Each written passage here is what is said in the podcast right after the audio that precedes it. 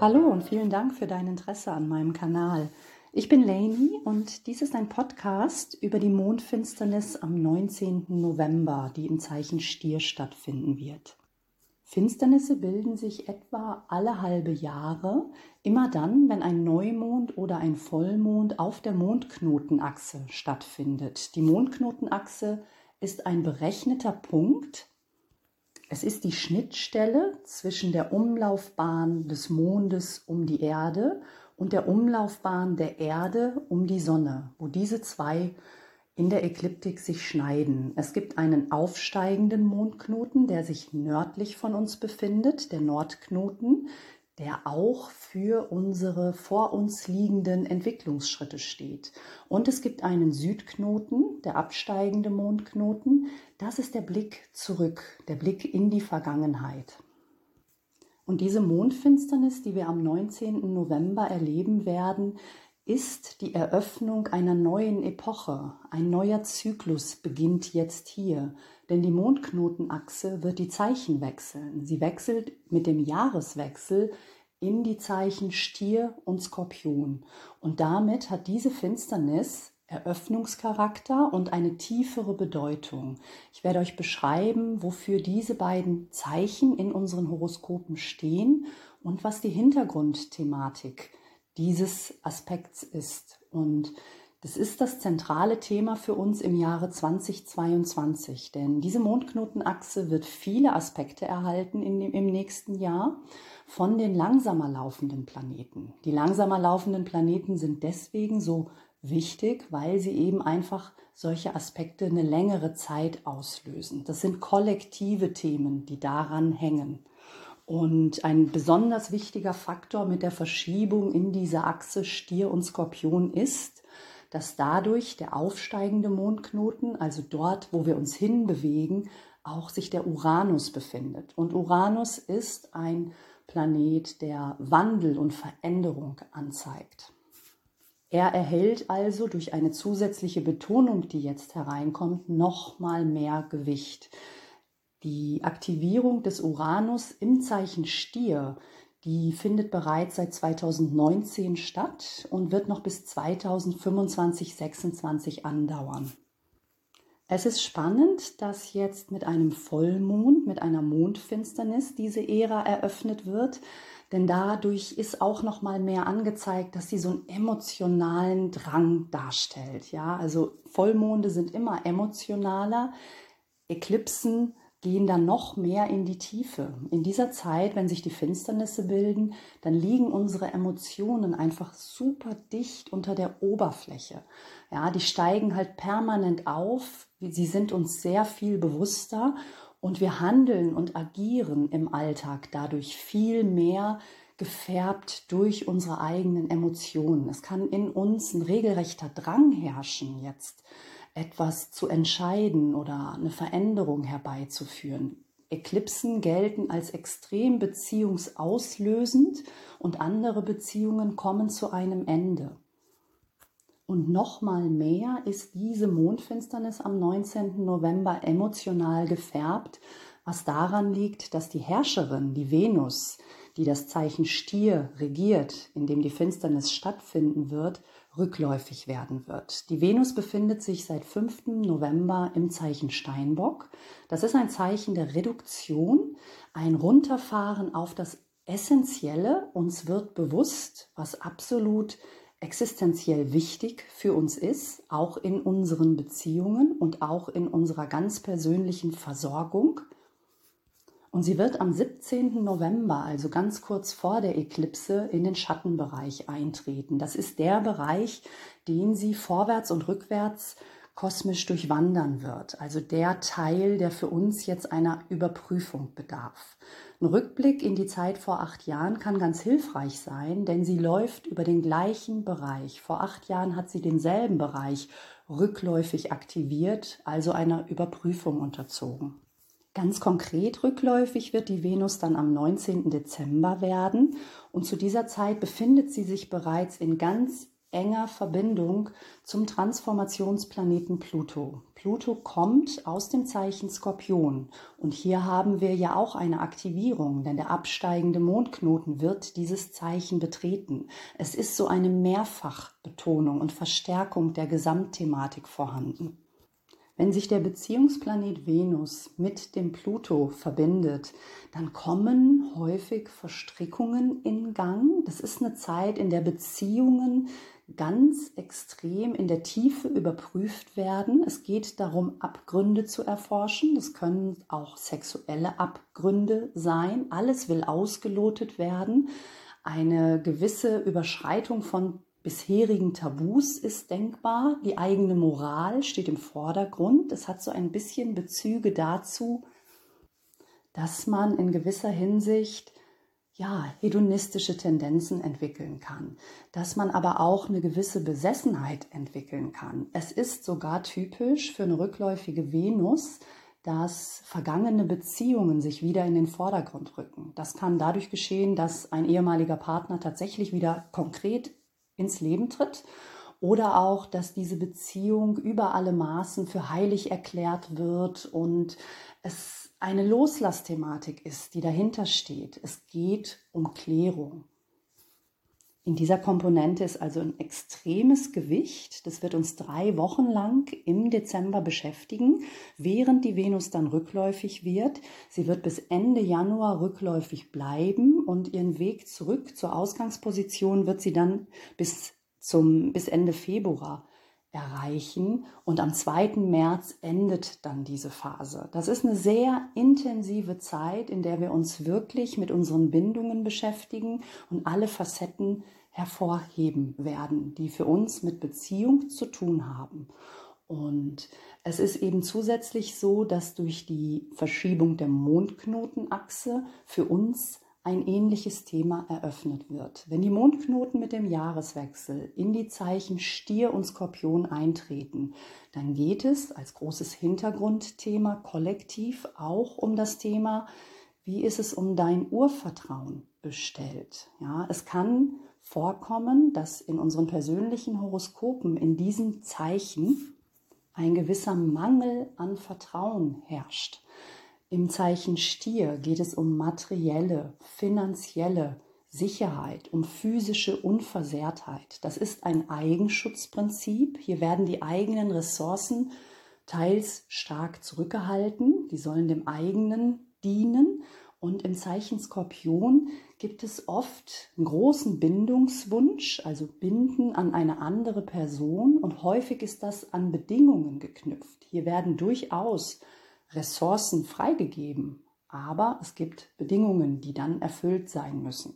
Es gibt immer so eine Komponente, die auch so ein bisschen was Besitzergreifendes mit sich bringt. Im Zeichen Skorpion liegt auch das Erkennen der Fehler, ja, eine gewisse Suche nach dem Fehler im Detail. Im Zeichen Skorpion gibt es so eine ein Gefühl von, man könne die Dinge alle geistig beherrschen und kontrollieren, auch die eigenen Gefühle. Und es gibt ein starkes Vorstellungsbild davon, wie die Dinge idealerweise zu sein haben. Und im Abgleich daran tun sich natürlich viele menschliche Fehlerquellen auf. Und hier ist auch ein Fokus. Ja, wir werden uns damit auseinandersetzen müssen, wo wir immer nach dem Fehler suchen, anstatt die Dinge so sein zu lassen, wie sie sind. Wenn der absteigende Mondknoten das Zeichen Skorpion für uns aktiviert, dann geht es auch um unsere gesamten alten Prägungen. Was hat mich in meiner Kindheit geprägt? Was ist die Mitgift meiner Eltern, meiner Ahnen? Es geht darum, auch anzuerkennen, dass es häufig hier die Tendenz gibt, dass man sich in diesem Rahmen, der vorgegeben ist, bewegen muss, dass es schwierig ist, diese alten Häute abzustreifen und zu werden, wer man wirklich ist, sich wirklich zu individualisieren, weil man das Gefühl hat, dass man dann herausfällt aus der Ahnenreihe, als ob man sich nicht in die eigene Richtung entwickeln dürfe und dann eben Gefahr laufen würde, da was zu verlieren, die Ressourcen, den Rückhalt in der Familie. Und hier liegt der ganz große, tiefe Transformationsprozess, der im Zeichen Skorpion liegt. Und im Stier kann es auch vorkommen, es gibt einen großen Bezug zur Natur im Zeichen Stier, es ist aber auch hin und wieder so das Gefühl vorherrschend, man müsse unheimlich viel Mühe investieren, um das eigene Versorgtsein zu gewährleisten. Man würde nicht bekommen, was einem zusteht. Das kann teilweise aus diesem Zeichen auch resultieren auf einer unerlösten Ebene. Und damit dürfen wir uns kollektiv jetzt für anderthalb Jahre auseinandersetzen. Und ganz häufig kommt das über Beziehungen zu uns, dass wir hier in die Tiefe kommen. Und ein wenig ist jetzt diese Mondfinsternis am 19. November die Vorstufe dieses Prozesses, in den wir da eintreten. Es ist ein bisschen so das Bild, als ob die Figuren ihre Position beziehen und dann, wenn Beziehungsplanet Venus sich mit dem Transformations- und Macht-Ohnmacht-Planeten Pluto verbindet, dass es dann eben zu einem Ausdruck einer Form von, ja, man würde im Englischen Obsession sagen, ja, also so eine gewisse Form von Besessenheit herrschen kann für ein bestimmtes Thema, das man tiefgehend verstehen und erforschen möchte oder für einen Partner auch tatsächlich. Es ist so eine Mischung äh, emotional, die sich da ergibt, wenn man an die beiden Geschichten von Romeo und Julia denkt. Auf der einen Seite, ja, also diese wahnsinnige Leidenschaftlichkeit bis in den Tod hinein und auch auf der anderen Seite so ein Element von Fifty Shades of Grey, ja, wo man wirklich ganz extrem auslotet, wo die eigenen Grenzen liegen. Da die Venus in dieser Zeit, in der sie sich mit Pluto so lange verbindet, gerade rückläufig wird, ist es aus unserer Sicht von der Erde aus so, dass die Venus hinter der Sonne verschwindet. Die Sonne im Horoskop, das ist unsere Lebenskraft, das ist ein sehr aktives, maskulines Prinzip. Das hat aber auch Bezüge zum Ego. In dieser Zeit steht das Ego vor den Bedürfnissen und der Rücksichtnahme auf die Beziehung. Es ist so, dass man sagt, ähm, traditionell die rückläufige Venus, das sind 40 Days and 40 Nights, also 40 Tage und 40 Nächte, in der eben diese starke Aktivierung auf einer leidenschaftlichen, emotionalen Ebene stattfindet. Das kann sehr spannend werden. Pluto am Himmel wird ja verglichen mit dem Gott der Unterwelt, Hades. Und es gibt diese kleine Geschichte, dass Hades Persephone, eine Jungfrau, von der Erde gestohlen hat und in die Unterwelt entführt hat. Und Demeter, die Mutter von Persephone, hat verhandelt mit Hades, so dass die Tochter durchaus auch ab und an eben wieder ans Tageslicht kommen darf und Demeter dann eben die Erde zum Erblühen bringt. Aber einen Teil ihres Lebens verbringt Persephone im Besitztum Hades, so darf man sich das vorstellen, in der Unterwelt. Und das ist genau die Energie, die wir im Dezember durch diese Verbindung von Venus und Pluto dann erleben können. Das kann eine sehr, sehr spannende, faszinierende und teilweise auch erschreckende Reise werden. Ich warne in diesem Zusammenhang auch gern vor großen finanziellen Investitionen, denn auch das Thema Geld hängt an der Venus und Pluto ist ein Machtplanet. Und die Venus rückläufig allein ist schon ein Indikator dafür, dass man besser keine Geschäfte macht, die auf einem großen Level stattfinden. Und wenn der Pluto dabei steht, dann muss man sich vor Augen führen, dass man unter Umständen Macht abgibt, Macht über die eigene finanzielle Situation. Denn der Pluto, der steht auch für das Geld anderer Leute, sowie das Zeichen Skorpion auch für die Ressourcen anderer Leute. Es ist ganz wichtig, sowohl in Beziehungsrichtung gedacht als auch finanziell sich darüber bewusst zu sein, dass man hier Verstrickungen produzieren könnte. Karmische Verstrickungen in die Zukunft. Wichtig hier nicht die eigene Seele zu verkaufen für etwas Materielles beispielsweise. Man könnte sich jetzt so vorstellen, dass wir im Dezember initiieren, was uns im Januar nachsinnen und rückbesinnen lässt. Und im Februar findet dann der Ausklang dieser Phase statt.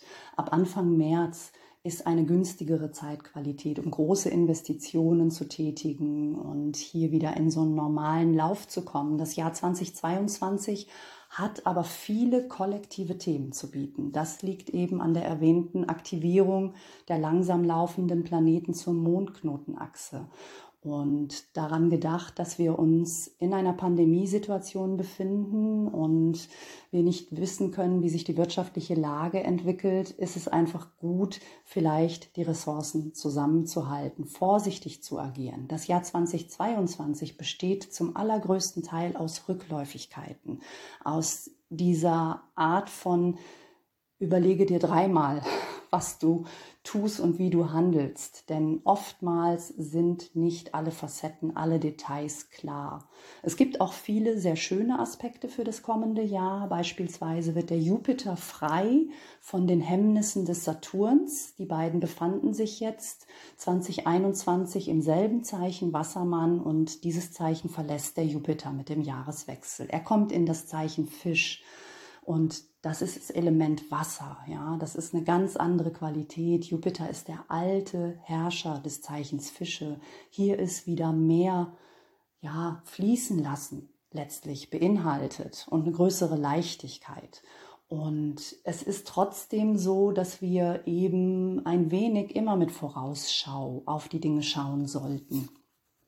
Es wird spannend sein zu sehen, wie sich die Zyklen danach dann weiterentwickeln. Die Mondknotenachse wird ja alle 18 Monate das Zeichen wechseln. Wir kommen nach Mai 2023 dann in die Ära mit den Mondknoten in den Zeichen Widder und Waage.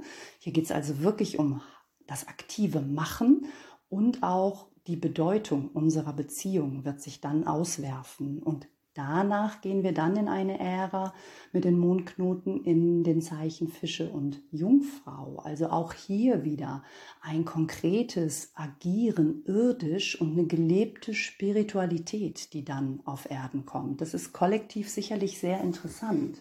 Zunächst einmal sind wir jetzt aber mit der Mondknotenachse in Stier-Skorpion beschäftigt. Dann ab Anfang 2022 und wenn du in den fixen Zeichen Positionen hast oder Planeten, dann wird es eher noch eine Verstärkung dieses Themas für dich sein. Dann setzt du dich tatsächlich damit auseinander, inwiefern du dich versorgt fühlst. Wie ist es um dein Urvertrauen bestellt? Schaust du auf dein eigenes Leben teilweise mal aus einer übergeordneten Sphäre und hast du das Gefühl, dass es eine größere kosmische Ordnung gibt, dass die Dinge, so wie sie sich entwickeln, auch einen Sinn für dich ergeben? Oder hast du das Gefühl, dir schwimmen die Fälle davon und du möchtest sie festhalten? Hier kann es eine Auseinandersetzung geben. Und mit dem absteigenden Mondknoten im Zeichen Skorpion ist es für uns so, dass wir uns wirklich mit alten Prägungen und unseren eigenen infantilen Mustern auseinandersetzen müssen und die erlösen müssen ablegen und hinter uns lassen müssen, die alten heute abstreifen, schauen, wer wir wirklich sind und sein wollen, womit wir uns wirklich identifizieren. Die Werteachse ist ganz besonders stark hervorgehoben in dieser Zeit. Wofür stehst du persönlich? Womit identifizierst du dich? Wo fließt dein Herzblut herein? Bist du viel damit beschäftigt, deinen Besitz zu umhegen oder fühlst du dich innerlich frei? Wie fühlt es sich für dich an, wenn du dich von etwas Altem wirklich lösen kannst, wenn du dich davon befreien kannst, wenn du etwas hinter dir lässt, das dir jetzt nicht mehr nutzt, nicht mehr dienlich ist?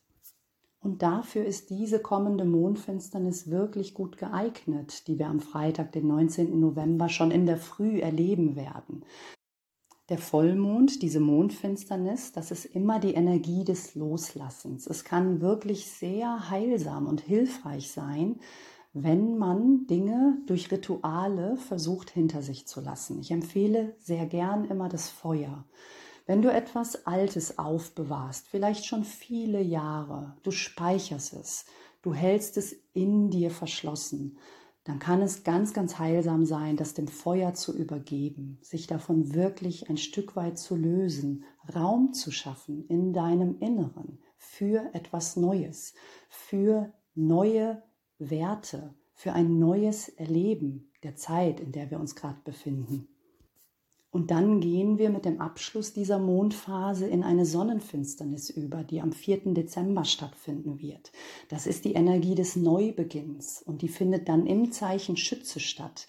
Hier haben wir einen ganz großen Enthusiasmus und Aufbruchwillen. Hier ist dann der Raum entstanden, etwas Neues in dein Leben treten zu lassen, indem du vorher mit diesem Vollmond, mit dieser Mondfinsternis Platz im Innern schaffst. Schau auch in deinem Horoskop nach, wo sich diese Finsternis für dich abspielen wird. Wo befindet sich das Zeichen Stier und Skorpion? In welchen Häusern? Diese Häuser stellen Lebensbereiche dar. Ich biete gerne an, auch zu helfen und zu unterstützen, diesen Punkt im Horoskop zu finden, denn es ist ein Hinweis darauf, wo das Loslassen für dich ganz persönlich stattfinden sollte. In der Beschreibung findest du auch meine E-Mail-Adresse, wenn du mich kontaktieren magst. Nun wünsche ich uns allen ein spannendes Erleben dieser interessanten, sehr intensiven Zeit.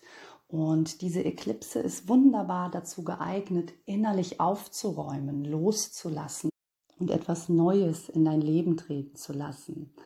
Schau auch ruhig nochmal zurück in diese Zeit vor acht Jahren zwischen Dezember 2013 und dem Anfang 2014, welche Themen sich da für dich ausgespielt haben, da sich das durch die Rückläufigkeit der Venus in ähnlicher Art und Weise wiederholen könnte. Und schau auch nochmal zurück in den April 2020 und in den Januar 2021. Hier war Pluto auf dem 25. Grad des Zeichens Steinbock. Und hier wird der Beziehungsplanet Venus jetzt mit Pluto gemeinsam eine längere Zeit verweilen. Und da können sich auch Themen wiederholen, die dir in dieser Zeit schon begegnet sind. Es sind Zyklen, es sind Rhythmen, die unser Leben bestimmen. Und es geht um uns, wie bewusst wir damit umgehen, um bestimmte Muster auf eine neue Ebene zu führen. Habt eine gute Zeit, genießt auch, dass es intensiv ist. Es ist ein Prozess, der sehr heilsam sein kann. Und ja, berichtet mir sehr gern und ja, alles Liebe euch. Bis bald. Liebe Grüße.